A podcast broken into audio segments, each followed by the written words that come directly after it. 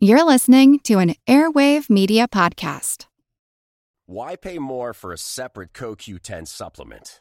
Enjoy twice the benefits with SuperBeets Heart Chews Advanced from the number one doctor, pharmacist, and cardiologist recommended beat brand for heart health support. The new SuperBeets Heart Chews Advanced by Human is now infused with CoQ10. That's essentially like getting CoQ10 for free. Our powerful blend of beetroot, grapeseed extract, and CoQ10 ingredients support nitric oxide production, healthy blood pressure, healthy CoQ10 levels, and heart healthy energy with two tasty chews a day. Plus, SuperBeets Heart Chews Advance are plant based, so you get heart healthy energy without stimulants. For a limited time, get a free 30 day supply of SuperBeets Heart Chews on all bundles and 15% off your first order by going to radiobeets.com and using promo code DEAL. That's radio, B E E T S dot com, code DEAL. Ohio, ready for some quick mental health facts? Let's go. Nearly 2 million Ohioans live with a mental health condition. In the U.S., more than 50% of people will be diagnosed with a mental illness in their lifetime. Depression is a leading cause of disability worldwide. So, why are some of us still stigmatizing people living with a mental health condition when we know all of this? Let's listen to the facts and beat the stigma.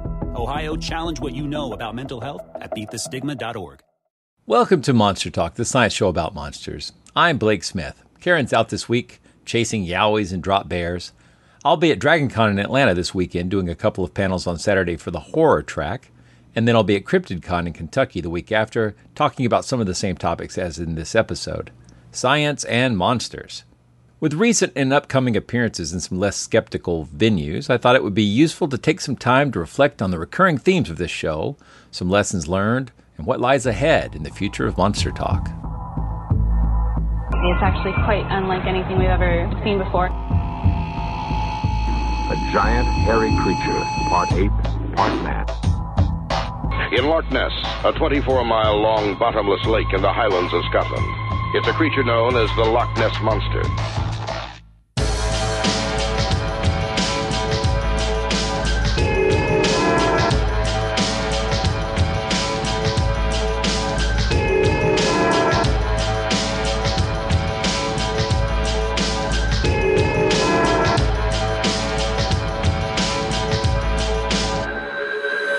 Monster Talk.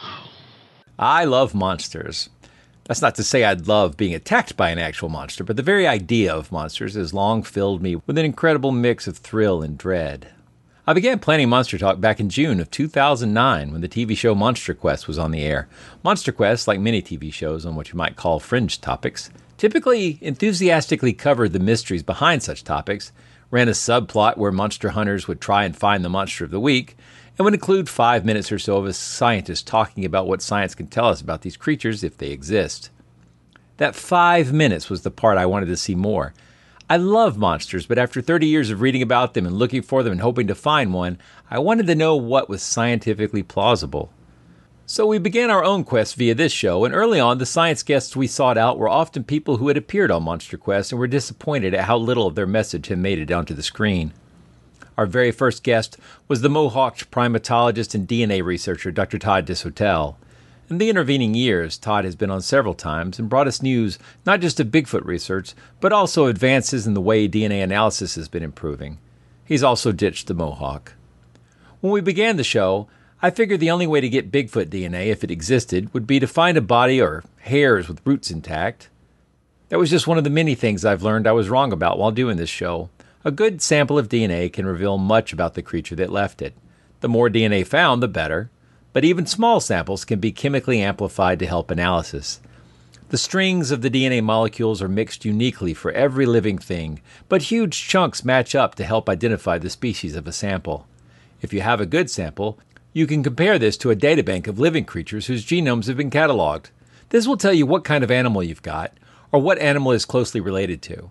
If Bigfoot is a real animal, Thus far, no conclusive DNA evidence has been found. But if we did get such a sample, we would expect it to closely align with other primate DNA markers. So, a finding of an unknown primate living in the United States would be a very, very strong evidence of the existence of Bigfoot. A very recent episode on naming monsters revealed the complex process required for science to recognize a new species. This is applicable to any monster of natural origins that we want to see science accept as real. At least one, but preferably more than one body would need to be obtained. One would become what they call a holotype specimen, the template sample against which all other remains would be compared. Extensive measurements and detailed write ups of the species features would be published, and a formal naming, complying with the rules of scientific Linnaean naming convention, would be applied. So, science has a very formal way of recognizing the reality of a monster. But in the course of this show's more than 130 episodes, we've also talked about monsters whose identity doesn't seem to comport with the laws of the natural world. Werewolves have always been a favorite monster of mine. I don't know what my first werewolf movie was, but I suspect it was Abbott and Costello Meet Frankenstein. This was a terrific movie to safely introduce me to the Wolfman, Count Dracula, and the Frankenstein monster. It was also one of those movies that had a title which made the monster seem like it was supposed to be Frankenstein, when in reality the creature has no name. It's good to get that monster nerd power activated early on in one's life. We had only been doing the show for a few episodes when, while searching for some interesting take on science and werewolves, I came across a talk by Dr. Brian Regal. Provocatively titled Darwin Killed Off the Werewolf, the paper alleged that Charles Darwin's theory of evolution through natural selection had changed the world's acceptance of magical thinking in regards to how morphological changes propagate through species. In short, Darwin's explanation of a naturalistic method for the greatest mystery in biology at that time led to a rejection of magical transformations by science and eventually by the general public. We were hardly done with werewolves. What some feel is the greatest evidence for werewolves is the case of the Beast of Gévaudan. In a multi part episode, we talked about the facts of the Gévaudan case, the actual risks of being eaten by wolves, and how the silver bullet became part of the legend of that case. It's still some of my favorite work we've done on this show, but I think within those episodes, one can piece together a very compelling story about the rise of tabloid media, the real hazards of wolves in a simple agrarian culture during wartime, and how legends become modified over time by the injection of new elements. This work led to our show receiving a Parsec Award in podcasting. Of course, we can't talk about half wolf, half man monsters without considering chimeras and other hybrid creatures we returned to an episode of Monster Quest that talked about the legend of the Soviet Union's Humanzee project across humans and apes. It's a strange legend, and whatever the truth of it, no humanzees appear to have been created. But what would be possible now with genetic code injections and the amazing CRISPR technology for gene therapy? Could we make new kinds of humans? Would such people be able to carry their traits to new generations? What prevents this from happening? As a non scientist, digging into how grant proposals work, how ethical oversight works, how gene therapy can be limited to non sex cells, and many other factors that I had never considered before became part of the conversation. As scary as hybrids may sound, there are huge obstacles to science gone mad, and that famous photo of a mouse with an ear growing out of it is not what it seems to be. We're safe. For now. Sea monsters remain the most plausible of the cryptids to me. The ocean's huge and full of mysteries, and for many legends there may well be, or have been, corresponding real animals behind them. The astonishing oarfish, many grotesque types of sharks, whale penises, and peculiar turtles are often brought up as explanations, but whether it's the decline of ocean liner travel or the increase in good portable cameras that allow one to check one's perception, there seem to be fewer of these sightings lately.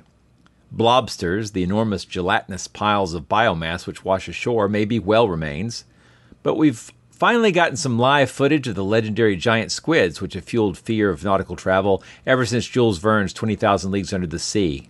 And before that, honestly. On our show, we've talked with Darren Naish and Charles Paxton about krakens, seals, sea monks, and other curiosities of the watery depths. Science and math have much to say about some of the stuff that may lie beneath the ocean waves. Folklore is the birth canal for monsters. We discussed the field of study of folklore itself, its motifs, its patterns, the way information changes over time, the symbolic importance of the stories, and of course, the way that stories often hijack the original facts of a case for their own purposes. This metamorphic property of folklore has impacted some monsters more brutally than others.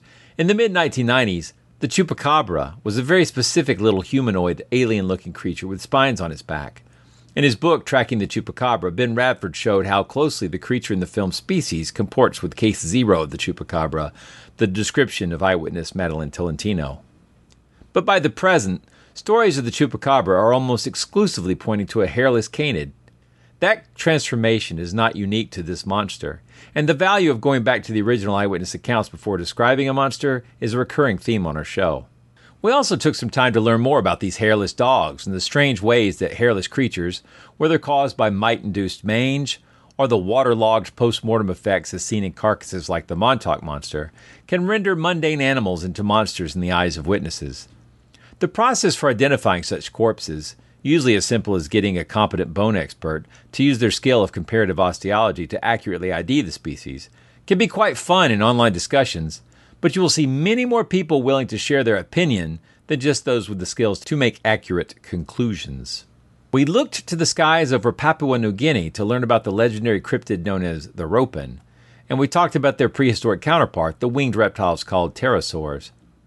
Dr. David Martill talked about the current information we have about these ancient winged creatures, which once soared above prehistoric landscapes. He also informed us that pterosaurs are a poor match for the animals described in ropen reports, and also hinted that there seemed to be an agenda in cryptozoology that suggested finding some living fossil animal was somehow supposed to overturn Darwin's theory of evolution by means of natural selection.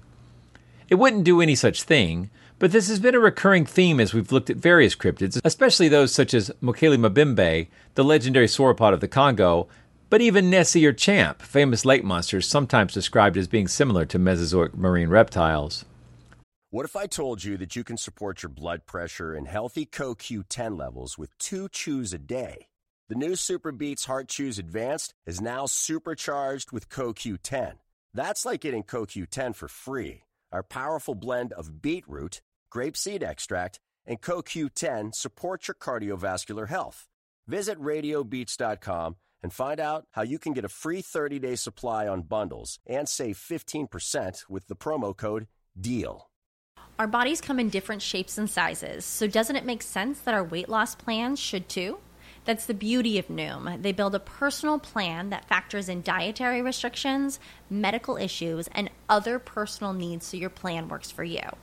Noom doesn't restrict or shame when you want to treat yourself. Their flexible program focuses on progress instead of perfection. You don't have to give up carbs or anything. And with their daily lessons, you can learn something new about your food choices every day. After just a few days of using the app, I learned how to recognize cues for overeating and how to choose the right foods to feel full. Stay focused on what's important to you with Noom's psychology and biology based approach. Sign up for your trial today at Noom.com. That's N O O M noom.com and check out Noom's first ever cookbook, The Noom Kitchen, for 100 healthy and delicious recipes to promote better living. Available to buy now wherever books are sold. We've discussed famous hoaxes which have captured people's imagination in past decades, such as the Cardiff Giant, the Fiji Mermaid, and the Minnesota Iceman. These hoaxes don't prove that such monsters are not real, but they do provide insight into how people process stories of fantastic claims. As the show's progressed, I've become more intrigued with the limits of human perception and have come to realize that our faith in our own ability to recall things is highly unreliable, despite it being good enough to get us through our daily lives most of the time. The whole field of psychology is full of fascinating discoveries about biases and behaviors and limitations in our senses that are not well known in the general public. Viewing that information through the lens of monster hunting has been quite informative to me and hopefully to our listeners. Of course, a show like Monster Talk had to talk about supernatural creatures, so we've tackled ghosts, vampires, witches, and other things that go bump in the night. Our research into the paranormal superstars Ed and Lorraine Warren served as a sobering counterpoint to the big screen versions and book versions of their tales. Devil dolls like Annabelle make for good movie thrills, but when you see a Raggedy Ann doll in a glass case, it's not quite so menacing. I produce Monster Talk in Kennesaw, Georgia, not terribly far from where they make the show The Walking Dead. Zombies are definitely one of my favorite creatures, and we wanted to talk about how zombies might work, so we had on Dr. Steven Schlozman, a neurologist and novelist whose Zombie Autopsies book imagined a disease that might make for some of the symptoms. But we also talked about the reasons why zombies can't be real in this George Romero style. Though there are zombies in nature, so we tackled them too, with many weird examples of how creatures have evolved to hijack the brains and behaviors of yet other creatures, turning them into mindless helpers for an agenda absolutely not in their own best interest. Zombie ants, caterpillars, and roaches and rats are real enough, and there's certainly other examples out there to be found. We've talked about golems and thylacines, yetis, demons, a talking mongoose, jinn, poltergeists, robots, Slenderman, tulpas, giant snakes, the Mongolian deathworms, and many, many more. And everywhere we could, we've tried to inject science and critical thinking into the mix. Hopefully, we've also entertained you. I've got many more episodes in mind. Some of them are being actively researched, and others are just named on a list. But hopefully, we'll be doing Monster Talk for many years to come. If you're new to the show, I hope you'll check out our back catalog at monstertalk.org or on your favorite podcast aggregator. The show's free, and I hope it will always be free. It was only reluctantly that I added a pitch for Patreon support at the end of the show each week. But you listeners have been amazingly supportive, and Karen and I truly appreciate it. Your Patreon support and PayPal donations are the only reason I'm able to attend CryptidCon this year, and I really appreciate that. Just as I was preparing to go, I had my truck checked out and discovered I needed new tires and new brakes. Yikes. But these things happen, and at least I'll be in a safe vehicle as I head up to Kentucky in two weeks. And I'll keep an eye out for Bigfoot. I don't expect to see him, but like any good skeptic, I like to keep an open mind. Monster Dog. I'm Blake Smith, and this update covers some of the topics I'll be talking about at CryptidCon on September 10th, 2017, in Frankfort, Kentucky. If you're there and listen to the show, I hope you'll say hello. And if you're coming to this show after hearing me talk, I hope I did a good job and that you'll check out our back catalog and our future episodes. Monster Talk is an official podcast of Skeptic Magazine. The opinions expressed in this episode are my own and do not necessarily reflect the opinions of Skeptic Magazine or the Skeptic Society. We hope you've enjoyed this episode of Monster Talk. Each episode, we strive to bring you the best in monster related content with a focus on bringing scientific skepticism into the conversation. If you enjoy Monster Talk, we now have a variety of ways to support the show, all with convenient links at monstertalk.org forward slash support. That's monstertalk.org forward slash support. There we have links to our Patreon pages as well as a donation button. A great way to support the show is to buy us books from our Amazon Monster Talk wish list, which directly helps us with our research. We love used books very much, so don't feel compelled to buy new ones, and we love Kindle, and we can share our digital library with each other. Finally, without spending any money at all, you can support us by leaving a positive review at iTunes or wherever you get your podcasts. Positive reviews help keep us visible in iTunes, which is a great way to help us find new listeners. And please share our show on your favorite social media platforms. Attention, all listeners. We are hearing reports from all over Kentucky that something big is happening. Strange creatures have been seen roaming the hills, goblins emerging from caves. A goat man was spotted near a train trestle. There have even been sightings of an eight foot tall humanoid creature covered in hair what's going on in the bluegrass state. To find out, you will need to go to CryptidCon Bigfoot Monsters and Legends. Head on over to Frankfort, Kentucky, September 9th and 10th. At CryptidCon, you will meet Cliff and Bobo from Finding Bigfoot, Nick Groff from Paranormal Lockdown and Ghost of Shepherdstown. You'll learn from top researchers in the field Loren Coleman, Lyle Blackburn, Stan Gordon, and many more. CryptidCon will be an action packed weekend with vendors, seminars, and even a Bigfoot hunt. Go to www.cryptidcon.com for all the details. If you'd like to learn more about skeptic topics, you might also enjoy doing it in Las Vegas. Here's Barry Karr of CSI to tell you about the 2017 convention. Hi, my name is Barry Karr, and I'm here with Tom Flynn and Jim Underdown talking about the uh, upcoming SciCon conference this October in Las Vegas. So, uh, Tom, Jim, what are you uh, you looking forward to coming out to SciCon? I cannot wait. I will be hosting the disco party on Saturday night, and it's is it a zombie disco party? If you want to dress as a zombie, that's fine. That's what we're billing it as a costume party. So come as you like. Yeah, and uh, we're actually going to have cash prizes and uh, dancing and drinks. Is it true that the grand prize will be a big bowl of brains? Well, leaving the brains and the zombies aside, this is a uh, conference with some heavyweights in the skeptical community. For instance, we have Richard Dawkins, Lawrence Krauss, James Randi, Eugenie Scott. The list actually goes on and on. We have almost 40 speakers coming or more. We have workshops, of course, entertainment, as we mentioned. Anything you particularly want to see? Uh, my dear friend uh, Richard Wiseman will be here, also from the UK, author of Quirkology. I can't wait to see him. And don't forget Richard Saunders from Australia. It's going to be Richards busting out all over. It's the richness of Richards. It absolutely is. I'll be gambling too at some point. No, in no, skeptics weekend. do not gamble. But I- skeptics well, don't gamble. I we do. know the odds. We I don't ha- do If, that. if my experience last year is any indication, No, no. skeptics do not gamble, skeptics win. I have a Some system, skeptics. Harry. I have a system that is guaranteed to win. I'm going to grab a stack of chips and run. There you That's how go. Yeah. Okay, the uh, New Yorker writer Maria Konnikova is going to be Oh, yeah? receiving the uh, Balles Award for Critical Thinking for her most recent book. Right, the confidence game. Yeah, Maria was a speaker last year. She spoke about the confidence game last year. This year, she's talking about her new book, which is about luck.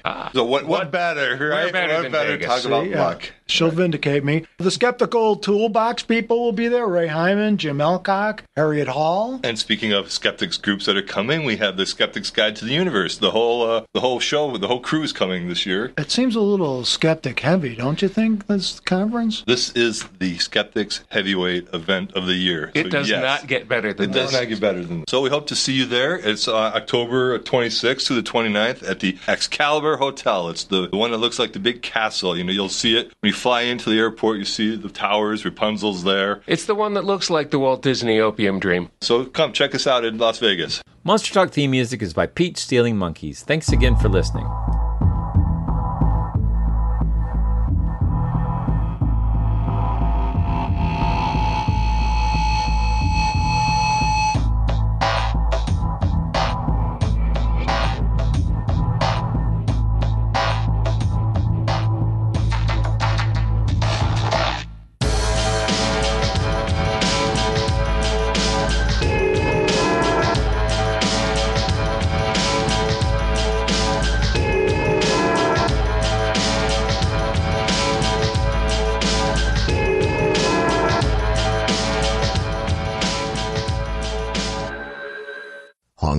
For more skepticism? Want to learn the truth about the scientific controversies of our time? Then subscribe to Skeptic, the quarterly magazine Stephen Jay Gould called the best journal in the field. To subscribe, visit skeptic.com today.